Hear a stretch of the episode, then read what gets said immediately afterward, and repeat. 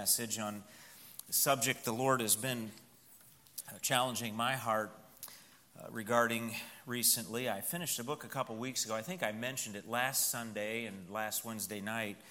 Uh, the title of the book is Made for Friendship, and I actually ordered a box of them uh, that should be arriving uh, in the next week or so, and I'm going to make them available to you uh, for basically under the cost of the book. But I, I, I told one of our deacons, I said, if we could get a good number of folks in our church to read this book, it would, it would have a profound and a positive impact on the life of our church. Now, listen, I'm saying that in the context of understanding we already have a wonderful church, but we can make it better. Amen? We want to be growing in this area of friendship and uh, developing a biblical view of friendship. And so I want us to consider this subject. It's really an appealing title A Theology of Friendship. Um, a lot of people in our day, when they hear the word theology, they immediately break out in hives. Uh, no need for that, okay? When we say a theology of friendship, uh, we mean by that the, a study of the subject of friendship or of an understanding of the subject of friendship from God's viewpoint. Okay, that's what we mean when we say a theology of friendship. A really great quote that I've been meditating a lot on as it relates to, and it has some age on it as it relates to friendship. Friendship is the relationship, get this, that doubles our joys and halves our sorrows. Okay, I'll say it again. Friendship is the relationship that doubles our joys and halves our sorrows.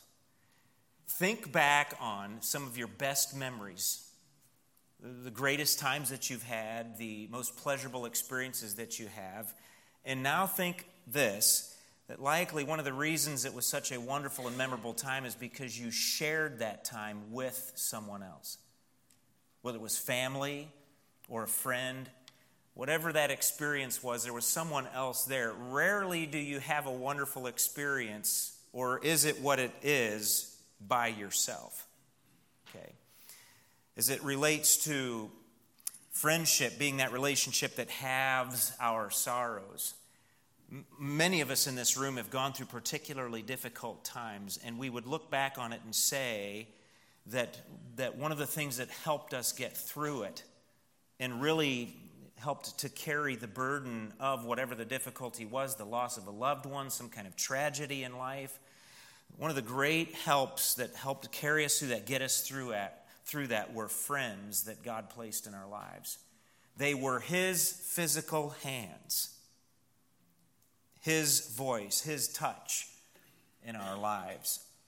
And so, a theology of friendship. When you first look for the word friend, if you search it on your program or look for it, uh, if you look for it on a, a Bible program or you look for it in a concordance, the first time you see the word friend is Genesis chapter 38, and it's not good. It's Judah, the fourth son of Jacob, and his friend Hiram the Adullamite, who Hiram is the friend of Judah and helps him cover for fornication. And if you think historically about some of the earliest historical events in the scripture, nine times Job uses the word friend or friends. And we know what his experience with friends was. Uh, with friends like that, who needs enemies, right? And we teased recently and said that his friends were the best help they were the first seven days they showed up, and then they opened their mouths. How did he refer to them? Miserable comforters. And so, from a human perspective, friend and friendship doesn't start off very well, but I'm glad we don't have to start at Genesis 38 or Job. In order to begin to understand friendship, we can go back to Genesis chapter 2 and 3. And we find that our understanding of friendship, even though the word is not used, our understanding, our biblical understanding of friendship begins with God. Now, 1 John chapter 4 verse number 8 and verse number 16 tells us that God is what?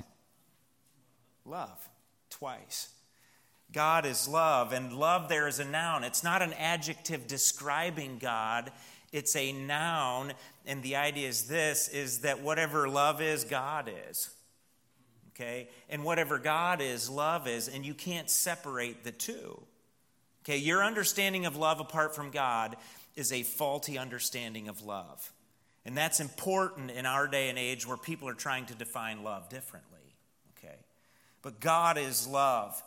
In fact, and I've read this and it's been a challenge to me, uh, the word Trinity is not used in the Bible, but one of the greatest proofs that God is a tri unity, three persons, one God, is the fact that the Bible says God is love. You don't have love with just one person. In order to have love, there has to be a relationship in multiple persons. So the fact that God is love is an indication in the scripture that God is a trinity, multiple persons. Do you understand that? Okay.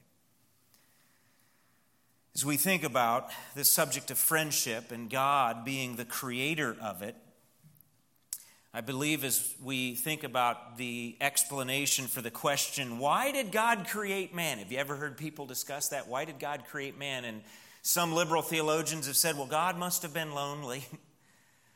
no, he was already a Trinity. He already had the Son and the Holy Spirit, okay, that were together in perfect and eternal love.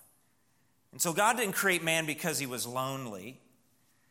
God created man for a far better reason than that. And by the way, once he created man, the first thing in a perfect creation that he said that is not good is that man was alone. So he made him a helpmeet. So not only did God create man for friendship and therefore a further expression of his glory, but God created woman for man, human companionship. Genesis 2:18 tells us about that. It's interesting as well for all of us husbands and wives to go to the Song of Solomon or the Song of Songs, the song of all songs, the best song that there is, and hear the Shulamite refer to her husband Solomon as her friend. Okay. God didn't create man because he was lonely, and he didn't create man and then leave us to ourselves. Can I say it this way? And I want you to listen to this. I believe God created man out of the overflow of his infinite love.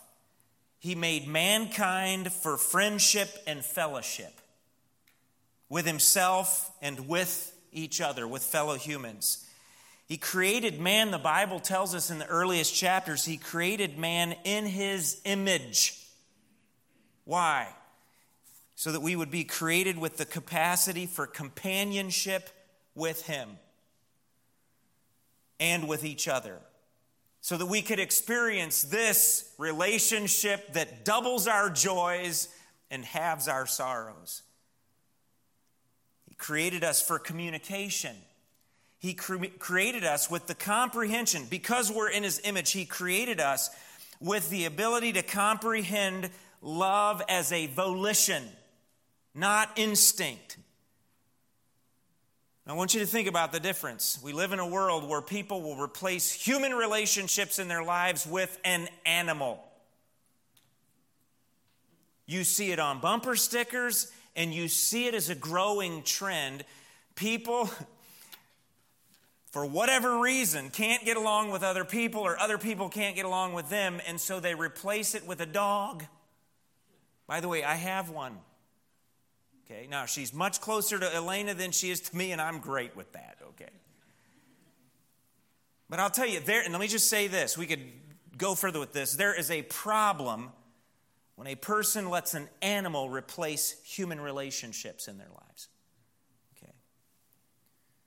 The Creator's purpose was making us for friendship, for fellowship with Him as the overflow of His infinite love as a further reflection of His goodness, so that as we communicate with each other, we can see reflected in each other God's image and glorify Him all the more. So that in our human relationships, we can enjoy the person of God and the work of God with someone else, so that the joy of experiencing God's creation is doubled in our lives because we share it with someone else and thereby he is all the more glorified. That's the Creator's purpose.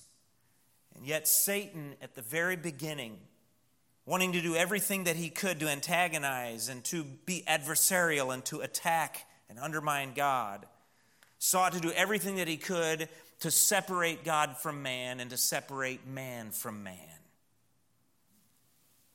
By the temptation to sin, man and woman gave in, and isolation became a consequence. Selfishness became a consequence. Disunity became a consequence. Understand that these things, isolation, selfishness, and disunity, are not God's doing, they are the devil's and sin cursed man's doing.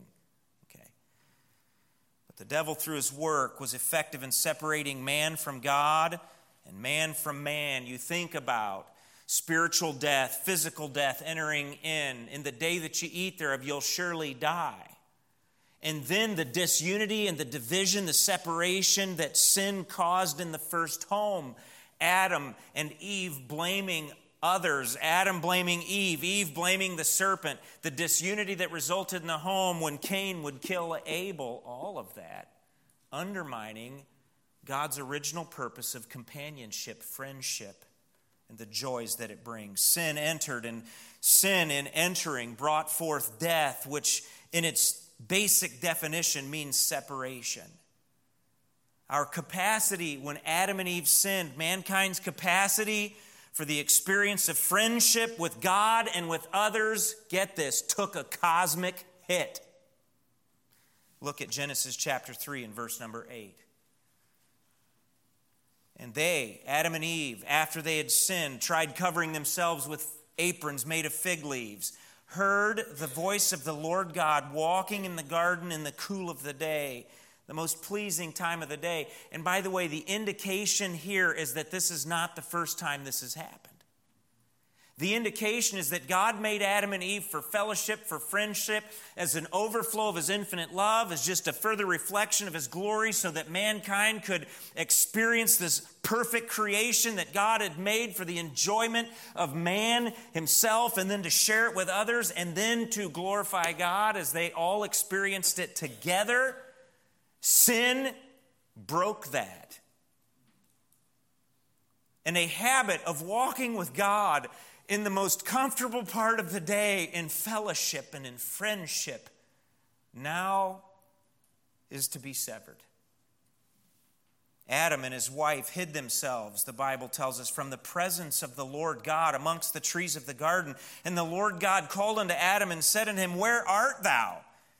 He said, I heard thy voice in the garden, and I was afraid because I was naked, and I hid myself. And he said, Who told thee that thou wast naked? Hast thou eaten of the tree whereof I commanded thee that thou shouldest not eat? And then Adam blames the woman, the woman blames the serpent. And then verse number 15, the, after the curse is stated, the, the, the uh, first mention of the gospel is given. So sin enters, fellowship is broken, friendship, the capacity of mankind for it even though he's still in the image of God, now that image is marred, and his capacity for friendship with God is damaged. Man is expelled from the garden, and walking with God now becomes complicated and exacerbated. But here, here is where we learn to love God all the more. I want you to get this. Even at this early point, we are shown an even deeper expression of what real friendship is, what love is. And we see it in God as He immediately begins to set in motion a plan that the scriptures indicate He and the Son and the Spirit had already laid in place. And that is that even when mankind sinned, a plan would be set in motion that would result in the reconciliation of man to God. One author that I read in preparation for the message tonight said this, and I had never heard it articulated this way the Bible is a story of friendship. The Bible is a story of friendship. The Bible records, get this, the lengths to which God has gone in order to reconcile man back to himself. By the way, do you know where the word, the etymology of the word friend comes from? You can search this, it's online. The word friend doesn't mean a button that you click on somebody's Facebook post.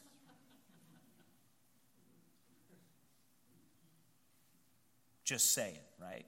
Okay. That's a very shallow view. And I mentioned this in a previous service. Most people's understanding of friendship in this day and age is not friendship, it's acquaintanceship. And many people's view of friend is someone's my friend if I can get from them what I need. Okay. The word friend comes from an old German word which means, really shouldn't shock us, but it's an old German word that means to love. And it's related, and you can even see this. The word friend coming from an old German word which means to love, but it also has the idea of well as well of being free. In other words, it's not a constraining relationship, it's a volitional, it's a free relationship of love. And so, after the garden, the consequences of sin, we read of Adam and Eve, God making them skins, but they're expelled from the garden. And their interaction with the Lord, their fellowship, their relationship with the Lord is not what it was before. Walking with God in the cool of the evening. But we begin to read of individuals, men like Enoch, who Genesis chapter 5, verses 21 to 24 will tell us twice that he walked with God.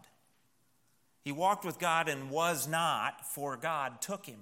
And the indication as you look and read of all else that's taking place in the world as, as the consequences of sin, as chapter number six will tell us that the imaginations of man's heart were evil only continually before the Lord.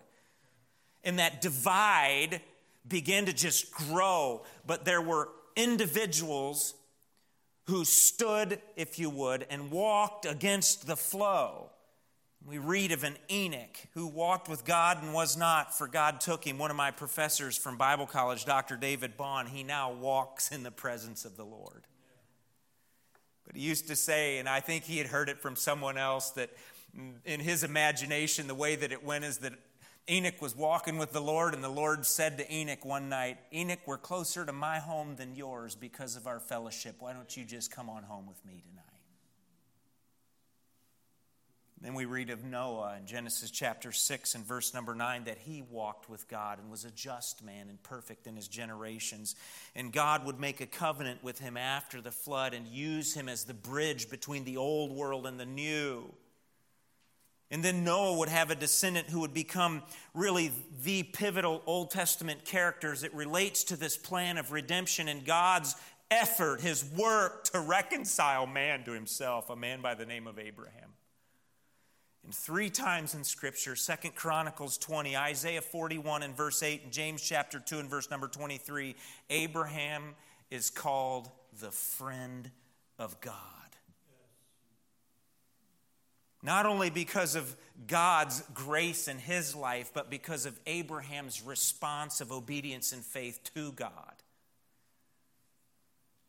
We read of a man by the name of Moses in Exodus chapter 33 and verse number 11, the Bible tells us that God spoke with Moses face to face as a man speaks to his friend.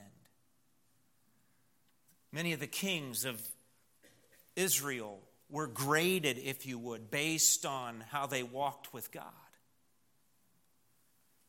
But as we think about the friendship that men had with God in the Old Testament concept, and we think about those who were named as walking with God and having friendship with Him, it's interesting that they're rare individuals.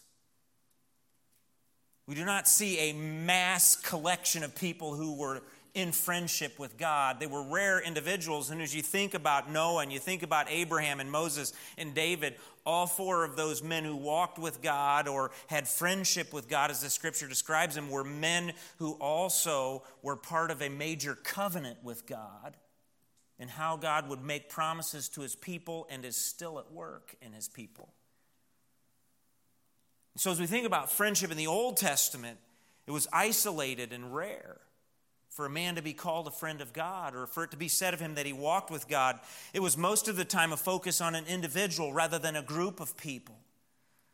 And I would say this that one of the reasons for that may well be that friendship with God in the Old Testament could be intimidating because of God's transcendence. Now, I'm building to something here. Do you remember the children of Israel at the base of Mount Sinai? Saying to Moses, as the black cloud and smoke gathered over the top of the mountain, and a voice like a trumpet blast could be heard, and lightnings and thunderings, and a boundary around the base of the mountain. And the people of Israel said, Moses, you talk to God for us. It was intimidating because of God's transcendence. Now, to be sure, as you look at the Old Testament, the invitation to walk with God was there. I think about Micah chapter 6 and verse number 8. He hath shown the old man what is good, and what doth the Lord require of thee, but to do justly, to love mercy, and to what? Walk humbly with thy God. The invitation is there, but in the Old Testament, the gap is often left unclosed the gap of friendship.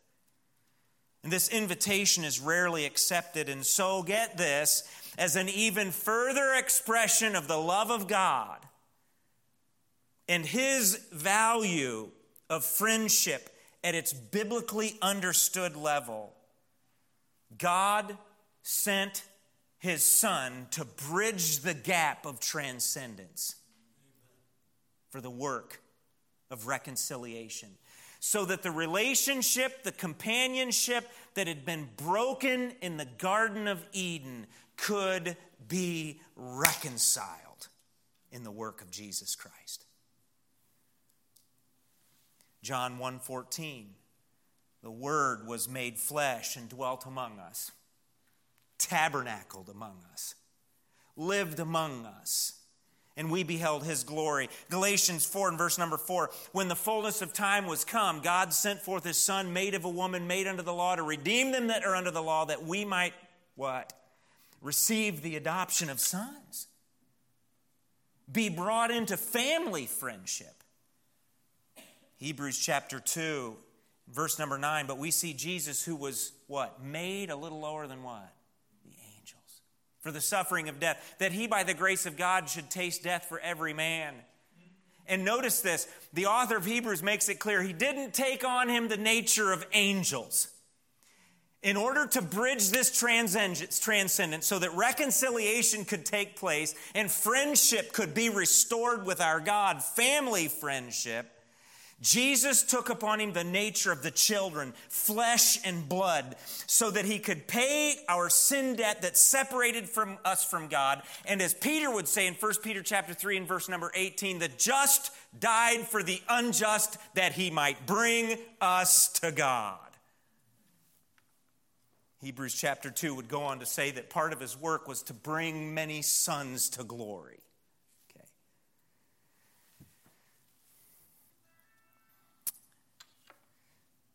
I have it written this way in my notes the God of Sinai became the God of Calvary.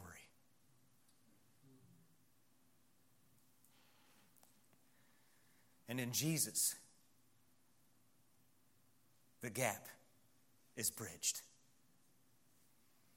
And so then we begin to study the life of Christ, and we hear him in Luke chapter 7, in verse number 34, repeat a slander that was propagated about him that he was called a gluttonous man and a winebibber. And the friend, the friend of publicans and sinners. And all God's people said, Amen and amen. And as Dr. Childs used to say, a couple of men. And amen again in Luke chapter number 15 and verse number 2, the Pharisees and scribes would criticize Jesus. This man receiveth sinners and eateth with them. I've mentioned to you the book on the eating habits and the teaching of Christ as it relates to food, and uh, the book called Contagious Holiness.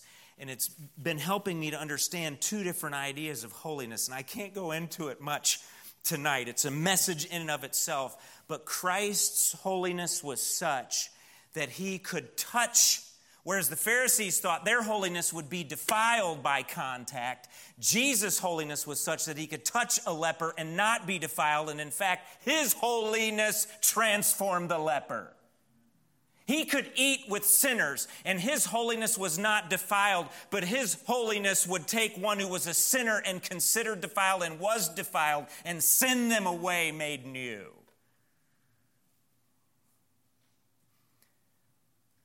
John chapter number 15. Whereas in the Old Testament, friendship was rare and isolated to individuals, was intimidating because of the transcendence of God, but now in Christ, the gap is bridged. And now in Luke chapter 15, Jesus says to not one individual, but to a group of individuals who are the foundation of the New Testament church. John chapter 15 and verse number 13 Greater love hath no man than this, that a man lay down his life for his what? Friends. And that's what Jesus is about to do in just a few hours from the time he says this. Verse number 14, ye are my friends. Here's the reciprocal part of the relationship. You're my friends if you do whatsoever I've commanded you. And then notice this henceforth I call you not servants, for the servant knoweth not what his Lord doeth, but I have called you, plural. Not individual, not singular. I've called you, plural, to a group of people. He said, I have called you what? Friends. For all things that I have heard of my Father, I have made known unto you. So now friendship is moved to an intimate level because Jesus Christ, as incarnate God, has bridged the gap. It's not remote, it's not rare now. It is available for all because of Jesus. The intimacy of it is secured by the indwelling Spirit of God and those who trust Christ as Savior and by the Word of God. It is inclusive for all who will by faith receive it and enter into this friendship family relationship. It is intimate and, in a sense, infinite. Because once I become a friend of God and His family, that relationship will never cease. It's fascinating to me that even the one who betrayed Him was offered friendship, treated as a friend. We go on and we think of more the prospect of our friendship because of Christ. The prospect is forever. He, he wants me to be with him forever. Is an expression of his friendship. I go to prepare a place for you, and if I go and prepare a place for you, I will come again and receive you unto myself, that where I am, there ye may be also. It's even offered, in a sense, to a thief on a cross who, in his final moments of life on earth, breathes out a prayer of faith to the Lord Jesus, and Jesus responds by saying, Today thou shalt be with in paradise. 1 Thessalonians 4:13 and so shall we ever be with the Lord John 17 verses 23 to 26 in his great high priestly prayer Jesus says to the Father I will that those you have given to me will be with me where I am. I'm guaranteed of his presence now. He is with me now through the spirit of God and the word of God how many of you have ever been in a really difficult time and there was not the physical presence of a friend? I remember uh, a number of months ago, before Grace and I got married, I was the sickest, except for one other time I'd ever been. And I remember laying there in that bed, being the sickest I'd ever been, except for the time my appendix ruptured, just wishing I had somebody to come in and show me some sympathy. The kids were all sick at the same time, too. It was terrible. I just prayed the rapture would happen. I felt so bad. I was so sick for a period of 12 hours. I just thought, this, th- there are some things worse than dying. And I longed for the physical presence of someone. But in all seriousness, maybe there's been a time in your life you've longed for, you've just wished for in a difficult time the physical presence of a friend. But I want you to understand something. You do have the presence of a friend that far exceeds the presence of a physical friend, and that is the presence of your friend, the Lord Jesus Christ. And here's the wonderful thing about the Lord Jesus Christ because he is now not in a physical body, he is not subject to physical limitations that might keep another friend who is in a physical body from being there, but Jesus can be there and is there. I have his presence now. now. His friendship is the one who bridged the gap and brought about reconciliation in this friendship, family relationship. His friendship becomes a pattern for how you and I friend each other. John 13, 34 and 35. As I have loved you, Jesus told his disciples, so love one another. This is a new commandment that they've been given. And then he said this by all by this shall all men know, or the world know that you're my disciples, if you have what? Love one to another. By your friendship with one another. Friendship, love. Romans 15 and verse number 7, we're to receive one another as Christ received us. I gave the quote on Sunday, but I'm going to give it again for hopes of it sticking even more deeply in our hearts. I read of a man who was an apologist, interestingly enough, who said this that love for Christianity, love is the final apologetic. When all other reasons, when all other arguments have been dismissed or ineffective, Love is the final apologetic for Bible Christianity. He went on to say this it is the argument for Christianity against which there is no argument. When God's people love each other. I mentioned one of the observations of pagans in the early centuries of Christian history when they would watch Christians suffering. They said, Behold how they love each other. Behold how they love each other. Where does that all come from? It comes from the beautiful pattern of the Lord Jesus Christ loving us as an expression of God's love for us and the lengths to which He has gone to bridge the gap and bring reconciliation in a relationship that was broken at the Garden of Eden. Next Wednesday night, Lord willing, we'll look at some practical thoughts on biblical friendship. How do we take the theology of it and put it in shoe leather in our lives?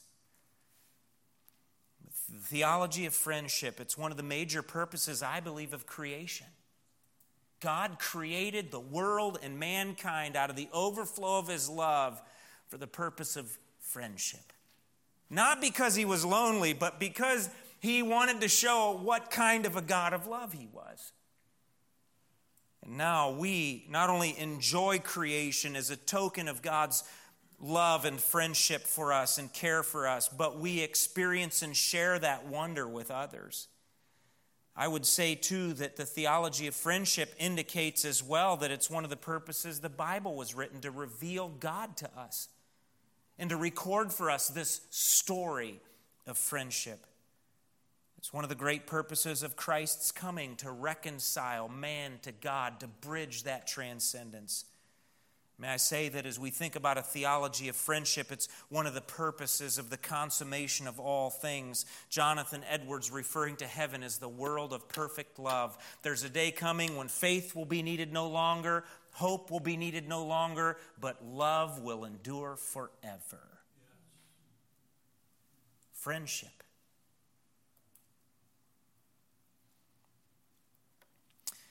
I'll wait till next week to mention the story of John Newton and William Cowper, One of the great friendships in all of Christian history. John Newton, the author of Amazing Grace, How Sweet the Sound. William Cowper, the author of There's a Fountain Filled with Blood Drawn from Emmanuel's Veins. I'll just mention this because God, out of the difficulty of their friendship, showed a beautiful picture of real selfless, godlike friendship. But for 12 years, they lived in the town of Olney, England.